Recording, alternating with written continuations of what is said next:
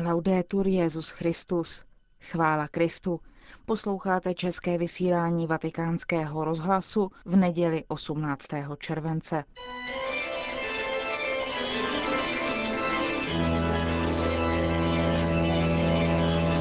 Církev a svět. Náš nedělní komentář. Připravil Martin Horálek.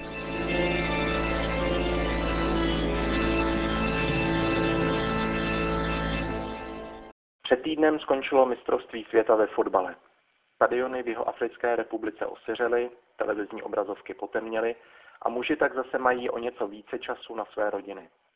Fotbalový šampionát je vždycky svátkem, a to nejen pro milovníky nejpopulárnějšího kolektivního sportu na světě. Je to událost, která svým významem už dávno expandovala z čistě sportovních rubrik i na stránky společenské, ekonomické a na mnoze i ty politické. Nepřekvapí proto, že fotbal se nevyhnul ani oblasti náboženství. Ještě před zahájením šampionátu vyvolalo velké diskuze rozhodnutí FIFA, která zakázala hráčům jakékoliv náboženské projevy nebo gesta. Mnoho komentátorů v této souvislosti připomínalo například brazilského fotbalového gentlemana Kaká, který po vstřeleném gólu s oblibou odhaluje nápis na svém tričku Patřím Ježíšovi.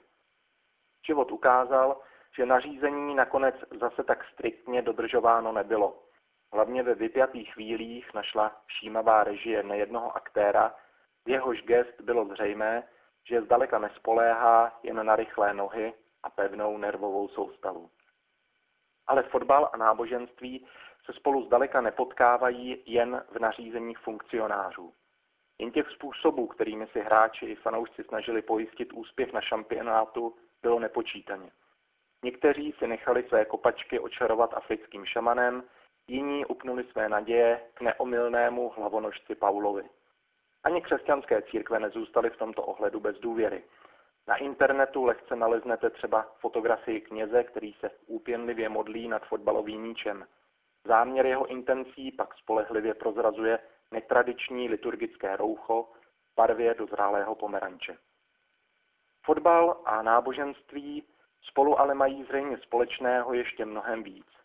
Předesílám, že jsem dalek povýšit míčovou hru přímo na náboženství. Nicméně připouštím, že fotbal je pro moderního člověka odpovědí na některé potřeby, které mu dříve přinášelo právě náboženství. Nenáhodou se teologové, religionisté a sociologové zamýšlí nad náboženskými aspekty v současném fotbale. První, co asi většinu z nás v tomto kontextu napadne, je zážitek společenství. Miliony fanoušků míří do ochozů stadionů, které bývají, nikoliv náhodou, nazývány sportovními svatostánky. Místo toho, aby lidé sledovali zápasy v televizi v pohodlí svých domovů, utrácí peníze za drahé vstupenky. Týmem cestují na cizí stadiony, oblékají se do dresů a šál v klubových barvách. Chtějí nejen zažít, ale přímo sami vytvářet atmosféru v hledišti. Chtějí být širší součástí týmu. Svou civilní identitu, stejně jako každodenní starosti a strasti, nechávají zabranou stadionu. Kotli fanoušků není důležité, kolik vyděláváte, jako ho volíte. Tady se počítá jen to, pro který tým tluče vaše srdce. Mílil by se, kdo předpokládá, že vášnivé fandovství je výsadou jen určitých sociálních vrstev. Výzkumy ukazují, že na tribunách se v klubových barvách scházejí vysokoškolští učitelé vedle dělníků a také ženy nacházejí cestu na tribuny v stále hojnějším počtu. Mimochodem, všimli jste si, že například cesty s týmem na vzdálené stadiony nebo rituály fanklubů mají až nápadně mnoho společného s náboženskými poutěmi? Fotbal v určitém směru naplňuje dokonce i touhu po posvátnu. Vezměme si takovou sošku, kterou od roku 1974 dostávají fotbaloví šampioni. Vytvořená je z 18 karátového zlata, vysoká 36 cm, 6175 gramů těžká. Podstavec tvoří dvě vrstvy malachitu. Cena poháru se odhaduje na 200 milionů korun, ale ani jeden z těchto údajů nevystihuje jeho mystickou hodnotu. Existuje totiž přísně dodržované pravidlo, podle kterého se sošky smí dotknout jen hráči, kteří se už stali světovými šampiony.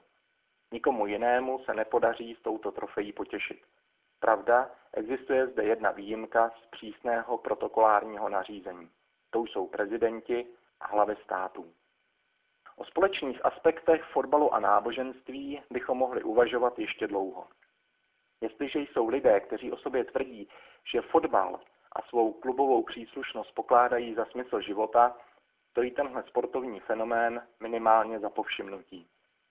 Stejně tak důležitá mi ale připadá otázka, čím sportovní klání naplňují současného člověka, který v daleko hojnějším počtu prochází branami stadionů než branami chrámu a modliteben.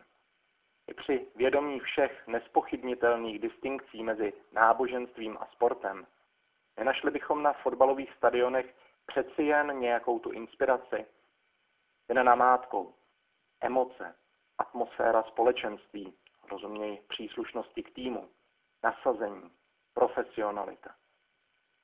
Ano, bylo by snadné a také hodně laciné využít naznačeného srovnání ke kritice stavu mnoha farností a farních společenství.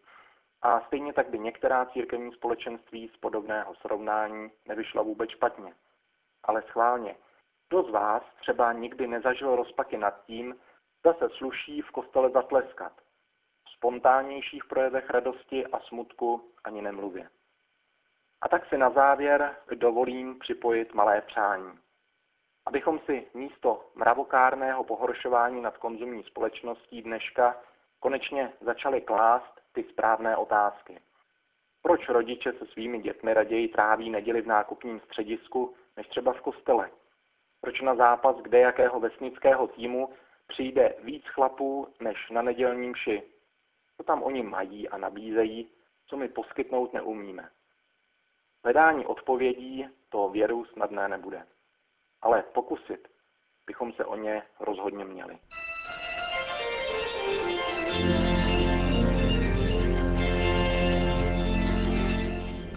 To byl náš nedělní komentář Církev a svět.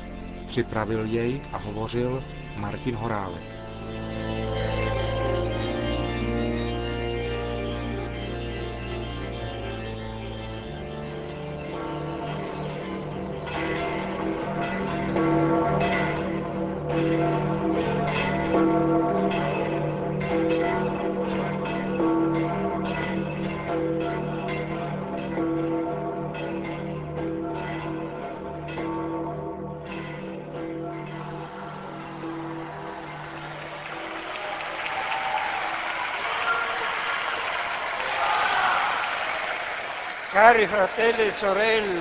Drazí bratři a sestry, pronesl do ohlušujícího jásotu Benedikt XVI. jen stěží dokázal přivést k mlčení zaplněné nádvoří letního sídla v Castel Gandolfu, rozjásané a mávající šátky všech barev, mezi nimiž vynikaly pestré šátky skupiny mladých Afričanů. Po jeho oslovení ale brzo umlklo vše a mohl pokračovat. siamo ormai nel cuore dell'estate, almeno nell'emisfero boreale. Jsme již v samém srdci léta, aspoň na severní polokouli. Je to doba, níž jsou školy zavřeny a do něhož se soustředuje větší část prázdnin. Také pastorální činnost ve farnostech je redukována na minimum a já sám jsem přerušil dobu pravidelných středečních generálních audiencí. Je to tedy vhodná chvíle, abychom dali první místo tomu, co je skutečně důležitější v životě, totiž naslouchání slovu pána. Připomíná nám to také evangelium dnešní neděle, slavnou epizodou Ježíšovy návštěvy v domě Marty a Marie, jak to vypráví evangelista Lukáš. Marta a Marie jsou dvě sestry. Mají také bratra Lazara, který se však při této příležitosti neobjeví. Ježíš prochází jejich vesnicí a jak říká text, Marta ho přijala do domu. Tato podrobnost dává na vědomí, že Marta je starší z obou sester a že vede, spravuje dům. Vždyť, když se Ježíš v domě posadil, Marie si sedne k jeho nohám a naslouchá mu. Zatímco Marta je v plném zhonu, aby stačila udělat vše pro tak výjimečného hosta. Zdá se nám, že přihlížíme scéně. Jedna sestra se honí sem a tam, plně zaneprázdněná, a druhá je uchvácena přítomností mistra a jeho slovy. Po chvíli to Marta už nevydrží a neodolá, aby neprotestovala. Pa cítí, že má právo kritizovat Ježíše. Pane, nezáleží ti, že má sestra mě nechala obsluhovat samotnou? Řekni jí přece, ať mi pomůže. Marta by chtěla dokonce poučovat mistra. Avšak Ježíš s velkým klidem odpovídá, Marto, Marto. A toto opakování jejího jména vyjadřuje afekt, jaký má rád. Děláš si starosti a znepokojuješ se pro mnoho věcí. Ano, jen jedno je zapotřebí. Marie si vybrala nejlepší úděl a ten ji nikdo nevezme. Kristova slova jsou naprosto jasná. Žádné pohrdání činným životem, jakož i velkodušným pohostinstvím. Avšak jasně připomíná fakt, že jediná věc opravdu nutná je něco jiného. Naslouchat slovu Pána. Ascoltare la parola del Signore. Il Signore in quel momento è lì, a pán je v té chvíli právě tam, přítomný v Ježíšově osobě. Všechno ostatní pomine a bude nám za to, ale Boží slovo je věčné a dává smysl dennímu zaměstnání. Drazí přátelé, jak jsem řekl, tato stránka Evangelia ladí s časem prázdním, protože připomíná fakt, že lidská osoba musí sice pracovat, nasazovat se v domácích pracech i povolání, ale především má zapotřebí Boha, který je vnitřním světlem lásky a pravdy. Bez lásky i ty nejdůležitější činnosti ztrácejí na hodnotě a nepřinášejí radost. Bez hlubokého smyslu všechno naše zhánění a podnikání se redukuje na neplodný a rozháraný aktivismus. A kdo nám dá lásku a pravdu, nelí Ježíš Kristus. Naučme se tedy, bratři, pomáhat jedni druhým, spolupracovat, ale především společně zvolit lepší část, lepší úděl, který je a vždy bude naše největší dobro. E a po společné modlitbě Anděl Páně Benedikt XVI. udělil všem apoštolské požehnání. Sit nomen Domini benedictum, et hoc nunc in seculum. Adiutorium nostrum in nomine Domini, qui fece celum et terra. Benedicat vos omnipotens Deus, Pater et Filius et Spiritus Sanctus. Amen.